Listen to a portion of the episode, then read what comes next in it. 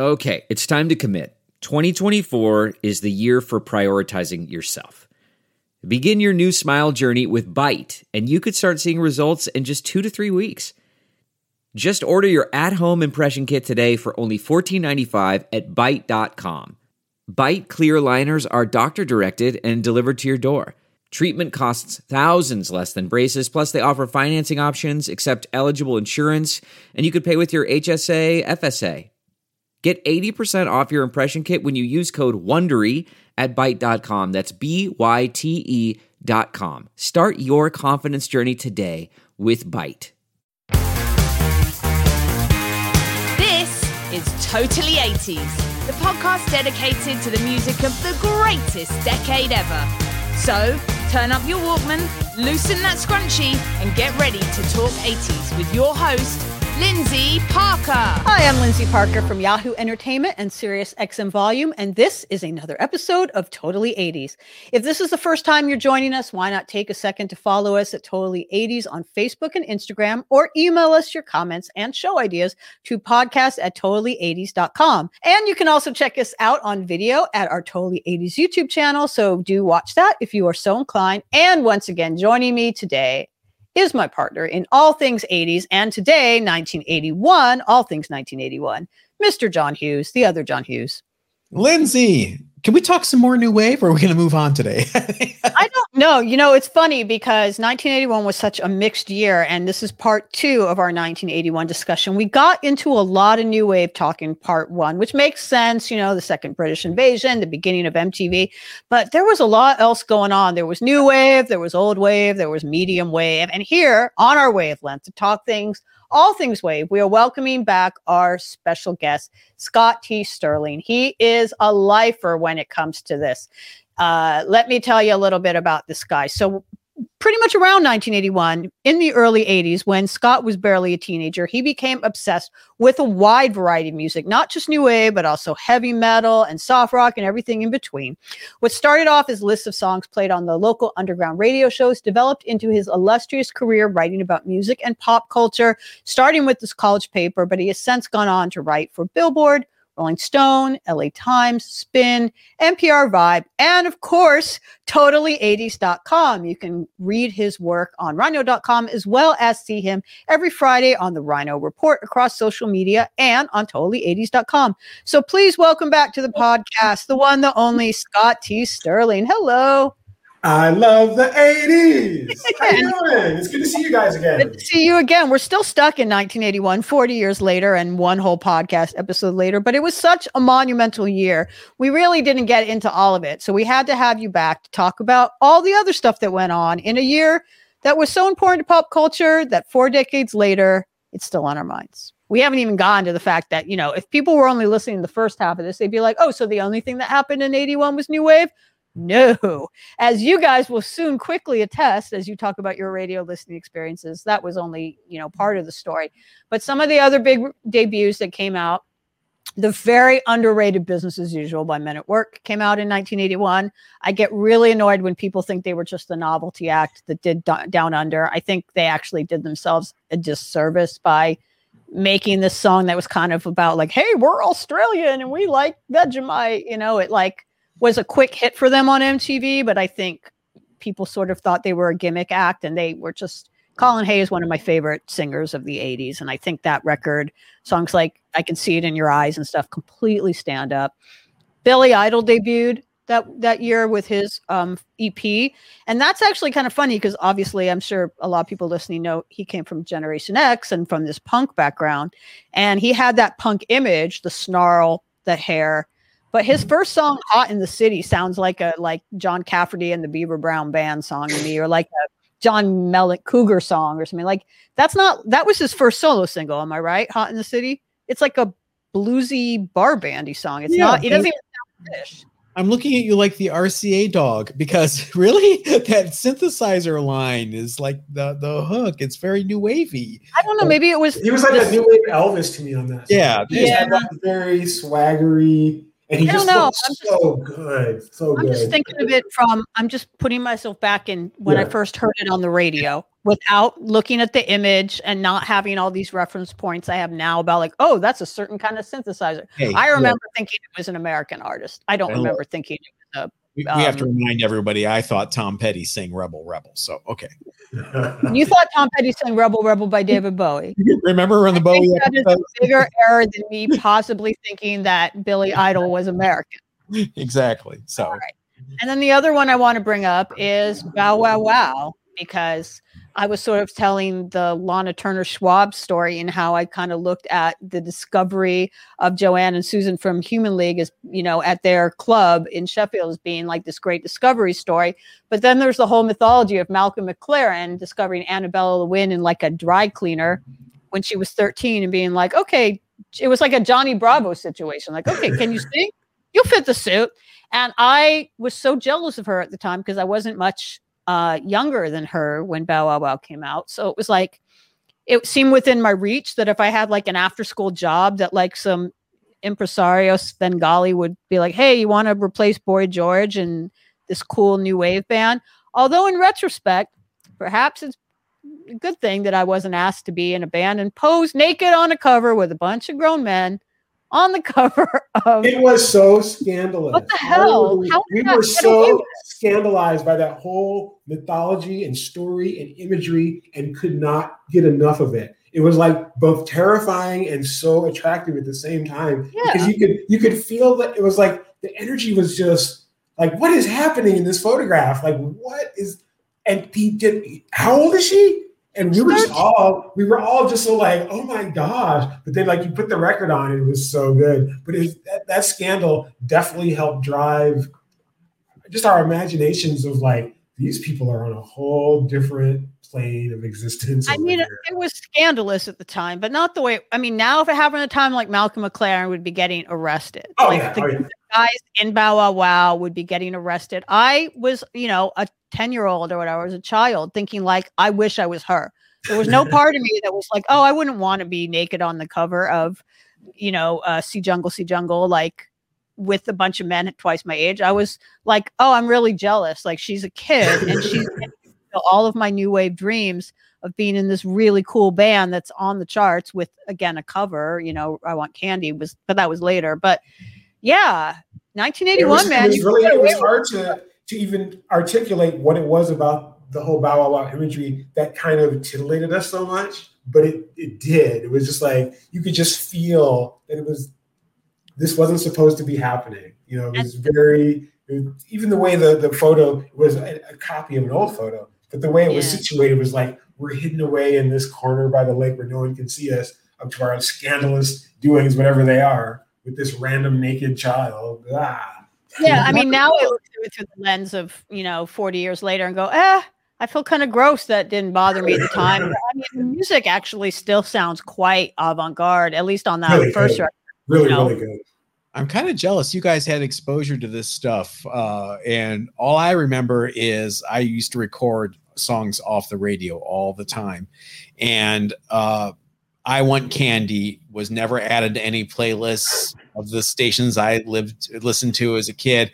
Although Oh, yeah. they did do it on Smash It or Trash It, and I got it on tape because I used to Did always heard the Smash It or Trash It song because they were always new wave and different. They were testing them out, and boy, did it get trashed. I was about to say, did they they had to have smashed it? What the No, hell? they, they, Was it because they were outraged by the teenage nudity, or they no, just they didn't never like? came up. It was just like, oh, this is you know, this isn't Cleveland rock. This is sissy stuff, you know. Uh, and so yeah, it's a bummer. That I remember that getting trashed that year in 1981, and another one I remember getting trashed big time was "Ooh Baby Ooh" by the Knack, which I was super bummed because I love I love Round Trip, but that's a whole nother podcast. Well, The knack was great. as I said, it wasn't all new wave in 1981. And this was actually a quite interesting exercise for me, you guys, because as I was preparing to do this, of course, as you can probably tell, I had quite copious new wave notes because that's how I remember this landmark year of the second British invasion. But then I went and looked at the charts for 1981. Not so much Duran Duran and Bow Wow Wow. So here is, I'm not going to obviously read the entire chart, but if I look at the chart for the year end of 81, The number one song was Bette Davis Eyes by Kim Which is Carnes. actually a new wave anthem and an incredible song, I must add. It is, but there's a okay. You could you could you could sort of say that has for my, for my childish brain at that time. That it was, was the most it was the most new wavy, synthery song I'd heard. It was just so like synthesizer and like icy and cold. And video was very new wave because it had, from what I recall, a lot of scarves and mimes and Venetian blinds in it, which were things you had to have in a video in 1981. Directed by your man Russell. Russell um, McKay did that. He sure did, and not the same budget he got for uh, "Hungry Like the Wolf" and "Save a Prayer." They did not go to Sri Lanka for the the, the Bette Davis Eyes video. But it's I, I think it's very much a new wave song. I think it's very uh, holding on to the trappings, right down to that uh, synthesized hand clap, and the fact that EMI America was able to break that single Kim Wilde, Kids in America, very new wavy song in 1981, but they couldn't break Duran Duran. And I have to wonder if it was because they were on Harvest in the US as opposed to being on EMI America proper. But the thing about Bette Davis Eyes, it was such a huge song, nine non consecutive weeks at number one. It was knocked out of number one for one week by Stars on 45. Okay. And, well, uh, but just to put a pin on Bette Davis Eyes, it was so huge that a song as weird and as bizarre as Draw of the Cards was able to coast off that momentum and get to number 28. Kim wow. Carnes' of the Cards was a top 40 hit. I don't so know that song. That was a deep dive. But to your point, okay, so maybe you could argue quite convincingly that Bette Davis Eyes was new wave or at least new wave adjacent. But when I'm going over this list, let me just uh, there's certain things on it that were new wave or at least new wave adjacent, like Kiss on my list by Hall and Oates. This was their new wave period, and they actually had their biggest chart year in 1981. We could do a whole podcast on Hall and Oates, and you know, like Rick Springfield's "Jesse's Girl" was actually the number. Jesse's Girl was actually the number one song in America the week that MTV debuted, and you could say that was a new wave adjacent song. But here are some songs that I'm looking at just from this list that I pulled up that I can't you can't really make an argument that they at all were under the umbrella of new wave. Endless Love by Diana Ross and Lionel Richie was the number one, number two song of the entire year, followed yeah. at number three by Lady by Kenny Rogers, also Pet. So Lionel Richie was having a good year.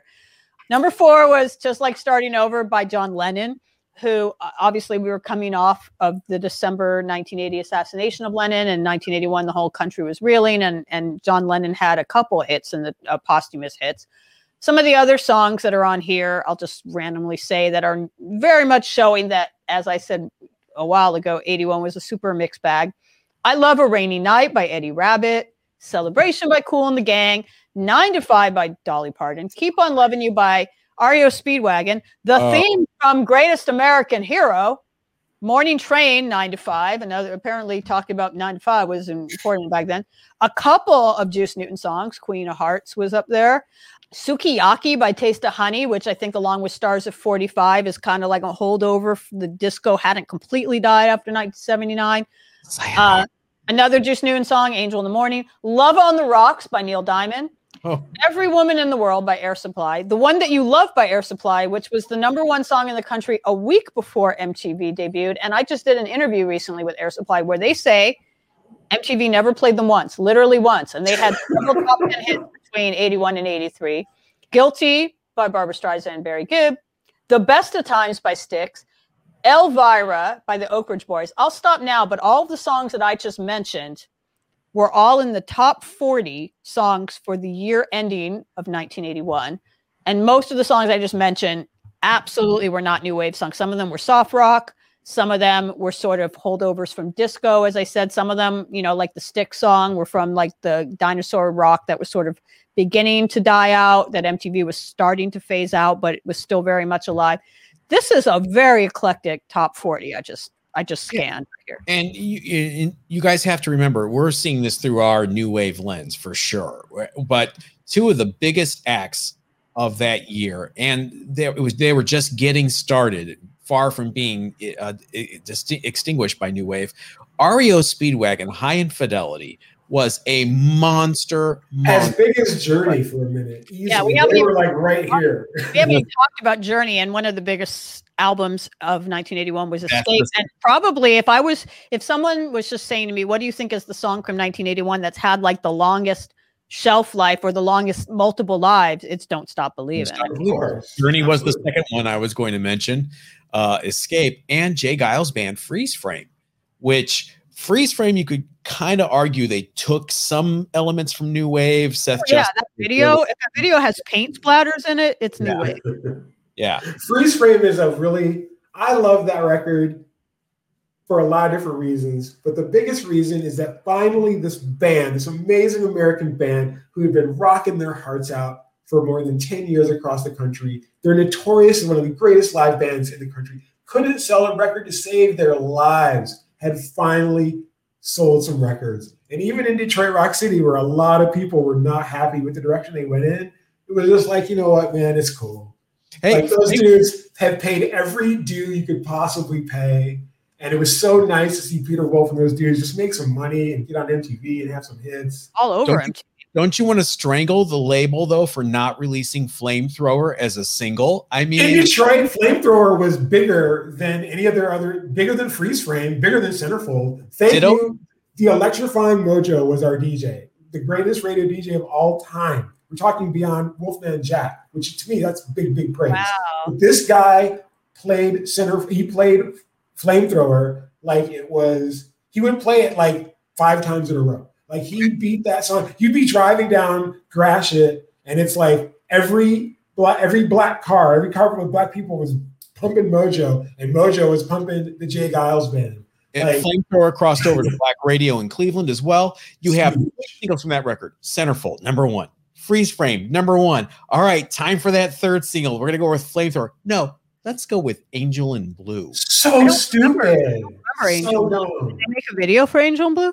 They did, you know. I mean, it's a cool ballad. It's very dramatic. Yeah, you know, but- it's kind of oh, harking man. back to the, the sanctuary days when Peter Wolf was still with Faye Dunaway. But Yeah. it, it just it didn't really fit. It was a bad move. They should have just flipped over and uh, They had- the free frame single plot flamethrower. they could have had three number ones in a row. Yeah.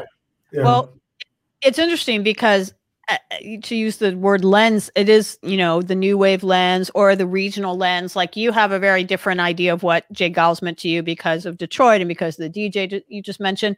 I did think of them as a new wave band because That's so my cool. because my entry point to the J. Geils band was MTV and probably Centerfold before. And there was there was this mythology that was not true, but everyone thought that one of the sexy girls in the centerfold video was Martha Quinn because Yeah. there was a girl with like short black hair. So there was that, and also like the video for Freeze Frame was so new wave looking with the paint fight and like them in the overalls and the white background. And I do remember it's so funny how easily we could be impressed 40 years ago. The scene in the centerfold video where they strike the drum and it turns out to be a bowl of milk just blew my freaking mind.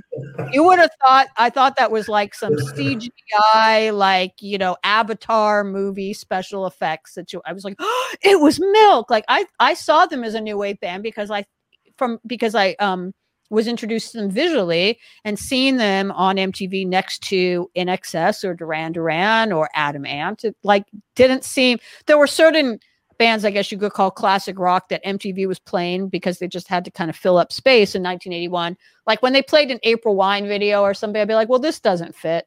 But when they played J. Geils band, it like I feel Jay and we did a whole podcast, John and I, about like bands that went new wave in the 80s. And I kind of feel like at least visually, J. Geils band did because Oh. they very much and embraced sonically, and sonically, The, the seeds of this started with Love Stinks a year earlier with you big know, time. Come Back. I love that video with like the person in like with like the fish and stuff. It's like very Barnes and Barnes. REO Speedwagon though, they didn't so much embrace it, but MTV did play them. But I think besides the fact that like Journey's uh, Don't Stop Believing, they were their power ballads were played at like every prom or school dance in the 80s. The Last American Virgin, which is the best teen sex movie of the 80s because it ha- it's realistic with its The plot only one that told the truth. spoil the end, but it has a truthful end. The only one that tells the truth. Absolutely. But I mean, REO Speedwagon was like all over that movie. It was practically like a Simon and Garfunkel The Graduate situation. Like every two minutes, an REO Speedwagon. Like, did, Ar- did someone related to REO Speedwagon direct that movie? Because they were all over it, but it really fit and it plays over the sad ending and forever seared REO Speedwagon in my brain. Here is how I know Hi Infidelity made it when it became a, uh, a, a topic of discussion for an entire Sunday school uh, class with our youth pastor about how evil this album Hi Infidelity was because the cover shows a prostitute finishing up with one of her Johns getting dressed. No, that went over my no, this is just a great example of how people see things that are not there. Uh, and yeah, it just it, that's how I knew. Oh, I gotta listen to this record. I mean, th- this was like the greatest recommendation for me. You know what I think is also, since we're on the subject of uh, REO Speedwagon related misunderstandings, is there are certain songs that clearly were not meant to be love songs, like one that comes up uh, is the one I love by REM or Every Breath You Take by the Police, that were clearly not meant to be a song that one should play at like their wedding or something. And Keep On Loving You is a song. I've talked to Kevin Cronin about this in an interview that like a lot of people will be like, oh, that's our song. And you'd be like, really? The song I wrote about my wife cheating on me and how everyone is gossiping about you. All right.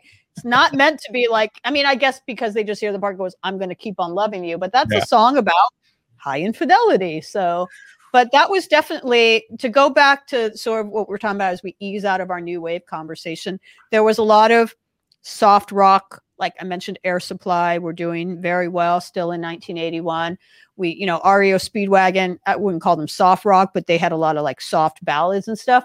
But let's not forget about the Grammy history that was made in 1981 history that was a record that was unbroken until Billie Eilish came along last year for first time and for 39 years the only time that someone won what they call in the Grammy world the big 4 which is album and record and song of the year and best new artist was someone I interviewed recently about this milestone Christopher Cross. You could have been, could have been bigger than Christopher Cross in 1981. He, like I said, made Grammy history. It was a record that no one, not even like Amy Winehouse or Adele or whatever, could do, could tie until Billie Eilish came along 39 years later.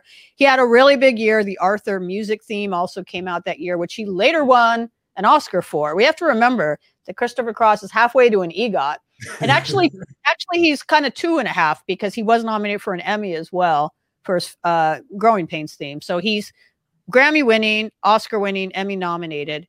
And in, you know, February 81, when he was, he won over, when he won, when, when his self titled debut album won Album of the Year, he won over Frank Sinatra, Barry Gibb Barbra Streisand, Billy Joel's Glass Houses, and The Wall by Pink Floyd. Okay. That's how big he was he tells a couple of great stories. One is about how he was next to Barbra Streisand backstage when they were announcing that award, and she thought for sure she won it, and he won it. He's like, "Yeah, I don't think that she liked me very much after that."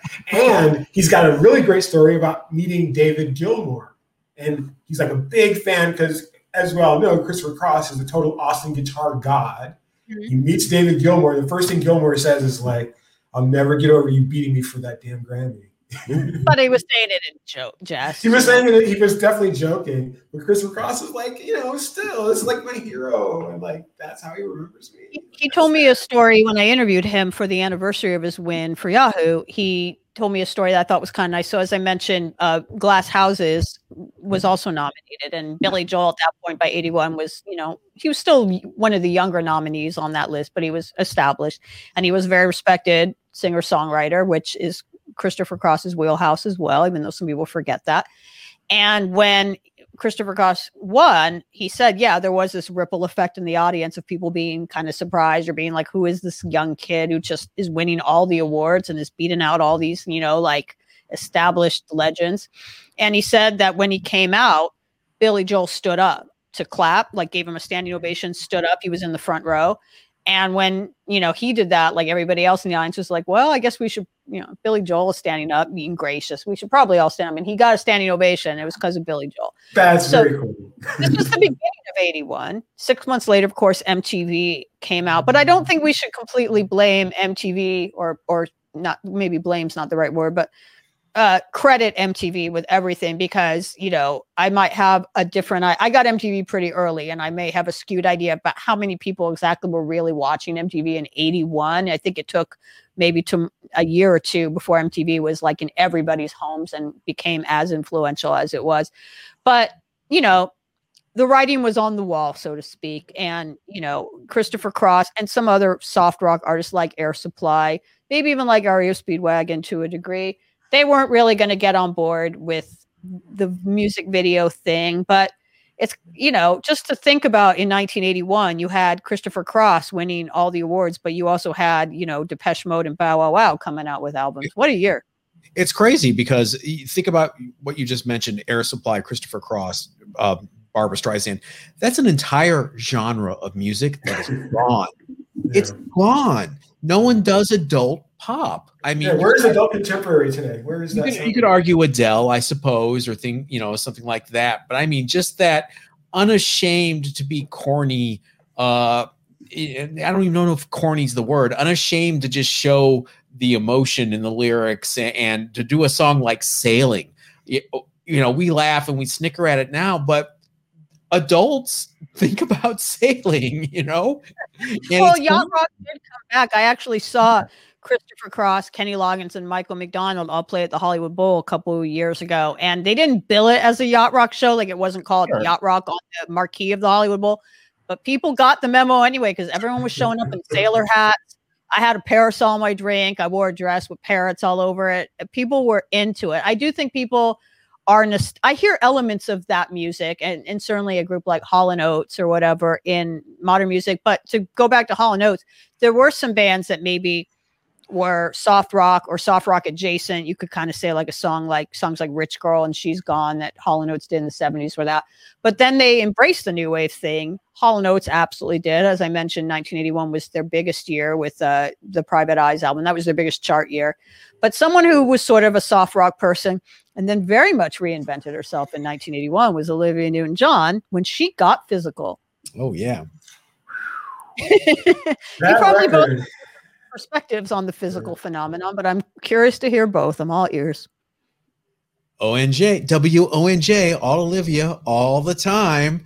I mean, it was uh, kind of scandalous at the time. It was like a real life Sandy transformation for her to go from this girl next door to like this sexy thing in aerobicized eroticized gear. It started with totally hot, you know, I knew Olivia, and then it really she really leaned in with physical, and that was one of those songs, along with "Do You Think I'm Sexy" by Rod Stewart, that was forbidden in our household because of the lyrical content, uh, but we listened to it anyway. Who cares?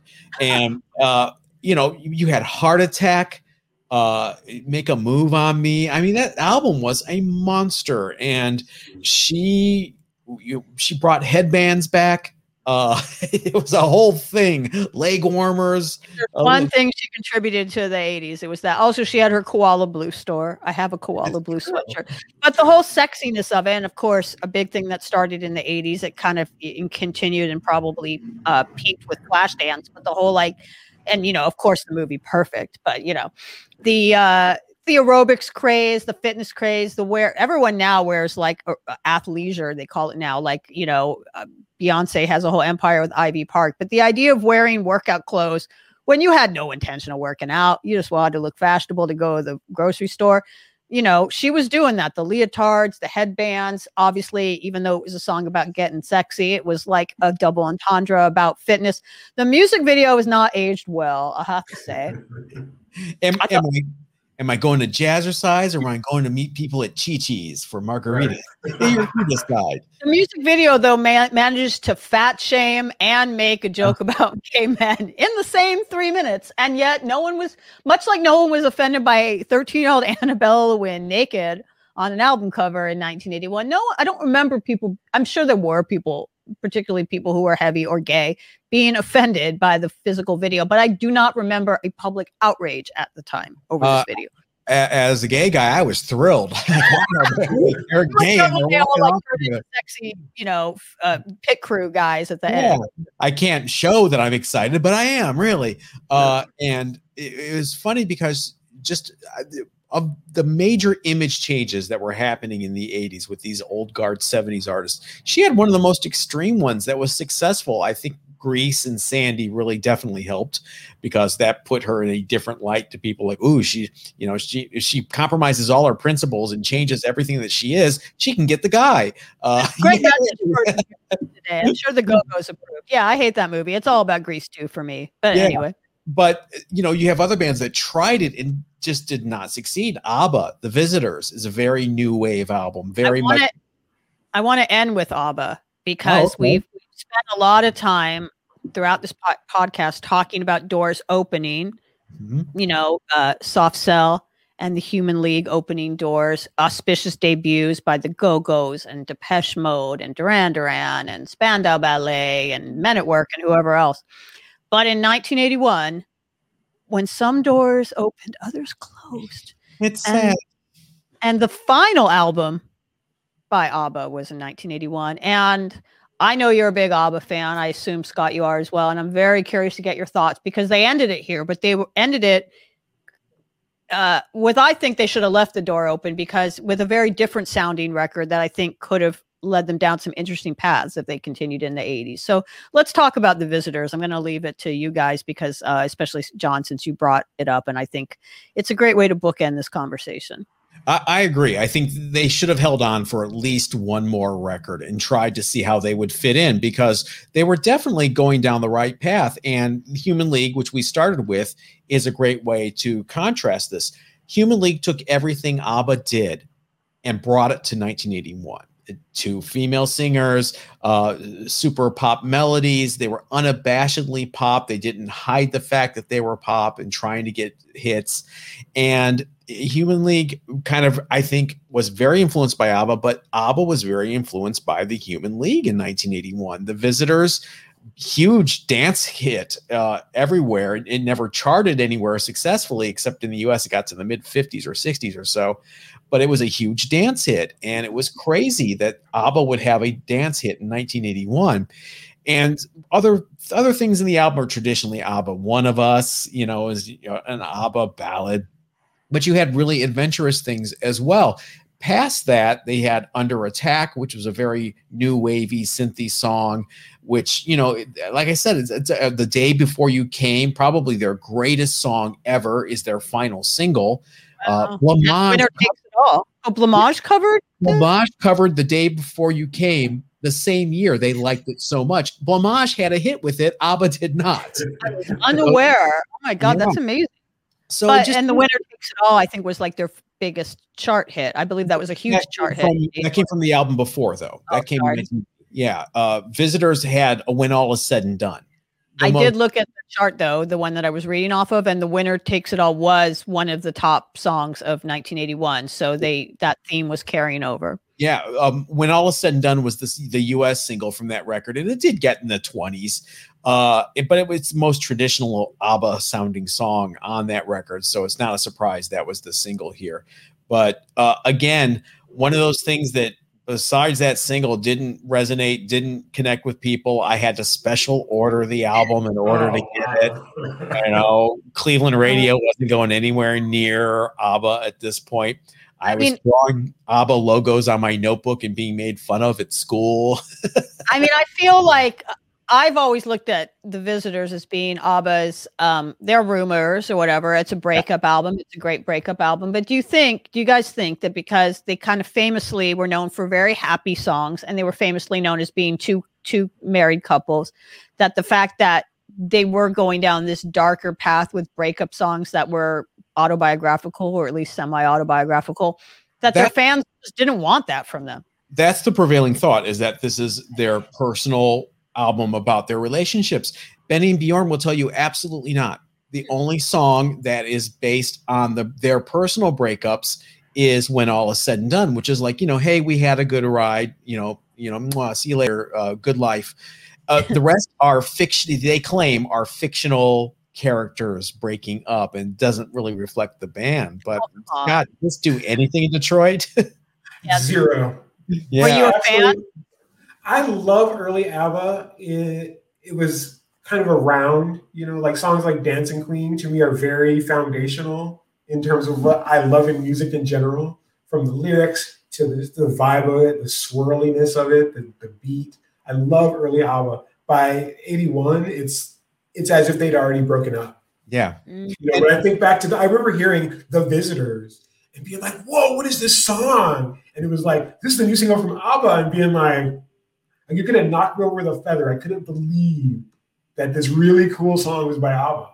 And I was just like, oh, that's cool. They're still like, and it seemed like they were just still kind of kicking.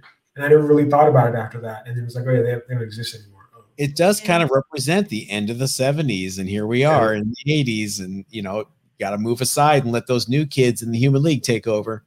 Absolutely. So, how do we want to sum up 1981? It was a very mixed bag. Obviously, we had a, a, slew of British invasion new wave acts taking over and taking over MTV.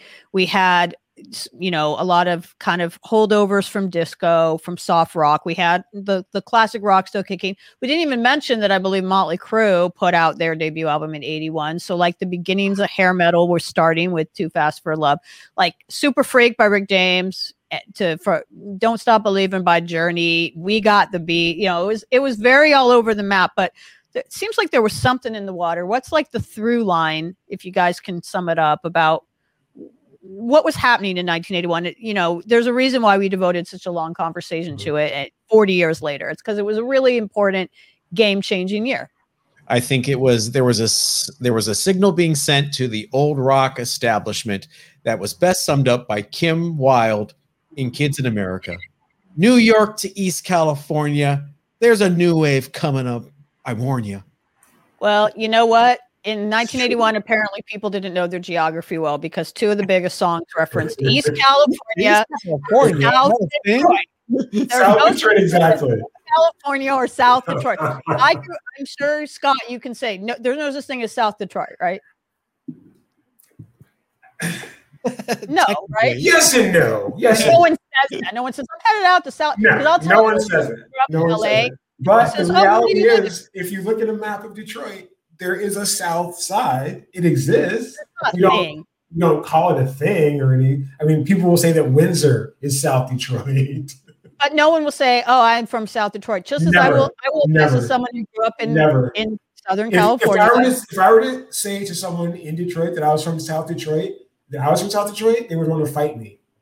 Well, if someone, if I said to someone, "Oh, I grew up in East California," they would be like, "Where?" Exactly. Like, I'm going to again and go stay in East California to get out of town. Why would you go to California and go to East California? You might as well just go to Arizona and Nevada and you know go go to the Grand Canyon or Las Vegas. But anyway, geography aside, 1981 was a wonderful place that will forever live in our minds and our hearts. And it was a great year for music. It was the best of times. It and the, the best, best, of times. I've had, I've had the best of times. Actually, you know what? Actually, is a through line for all that music, the songwriting. If you, okay. if you, even as people were were losing and winning and trying out new sounds, and they were all writing such incredible songs that underneath the affectation was a, a great song. And I think for me, I really missed the great song, the song that you can break down on a piano or a guitar, and it's just an incredible song. Absolutely. 1981 and- was packed full of killer songs you could release today as brand new hits. Yep. Absolutely. And that is why we are still talking about many of those hits 40 years later. Thank time. you guys. I've had such a great time. I'm Lyndsey mm-hmm. Parker. I've been joined today by John Hughes and Scott T. Sterling. And we want to thank you for listening. Remember to give us a rate and review on your favorite podcast platform. And we'll catch you next time. Was Totally 80s, the podcast dedicated to the music of the greatest decade ever. Don't forget to follow us on Facebook and Instagram at Totally 80s. And please leave us a review on your favourite podcast platform. Until our next episode, catch you on the flip side.